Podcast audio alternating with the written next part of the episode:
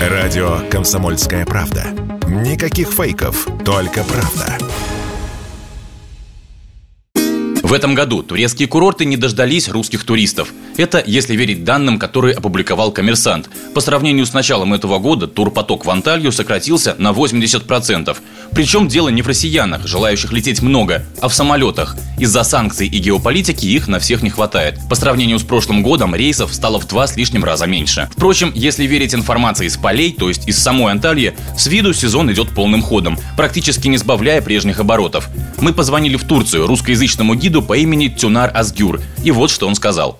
Турция готова принимать туристов, их бывших СНГ. Сейчас самое большое количество туристов это Казахстан, Узбекистан. А вот таджики летают, россияне очень много как-то уже отдыхают с мая месяца. По моим данным, с моими коллегами, мы же часто общаемся с гидами, прибыло больше уже миллиона туристов. У нас достаточно, скажем так, рано открылся этот сезон, и сейчас все курорты у нас как-то достаточно сказать, используются спросом. Это Анталия, Измир, все южное побережье. Кроме того, во всех городах Турции, на побережьях, не только Анталия, есть очень много скажем так, русские граждане, которые ну, приехали отдохнуть не на неделю, не на две, а на дольше.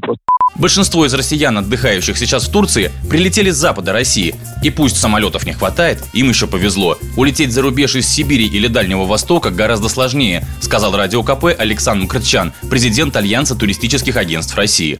А, люди будут ездить недалеко от своего места жительства. Скажем, жители Дальнего Востока, а, там, за Восточной Сибири, они вообще лишены возможности сейчас поехать за границы.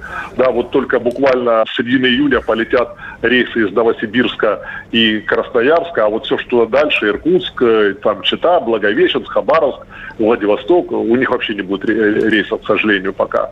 А, но вот из Новосибирска, Красноярска полетят сейчас в Турцию буквально вот в ближайшее время, через несколько дней, первые рейсы.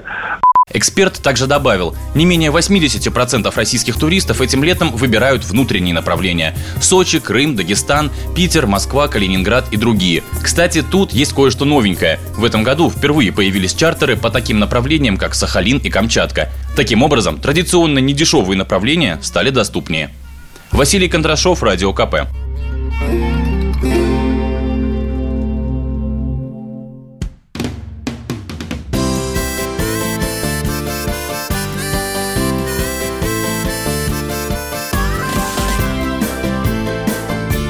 Лето. На радио «Комсомольская правда».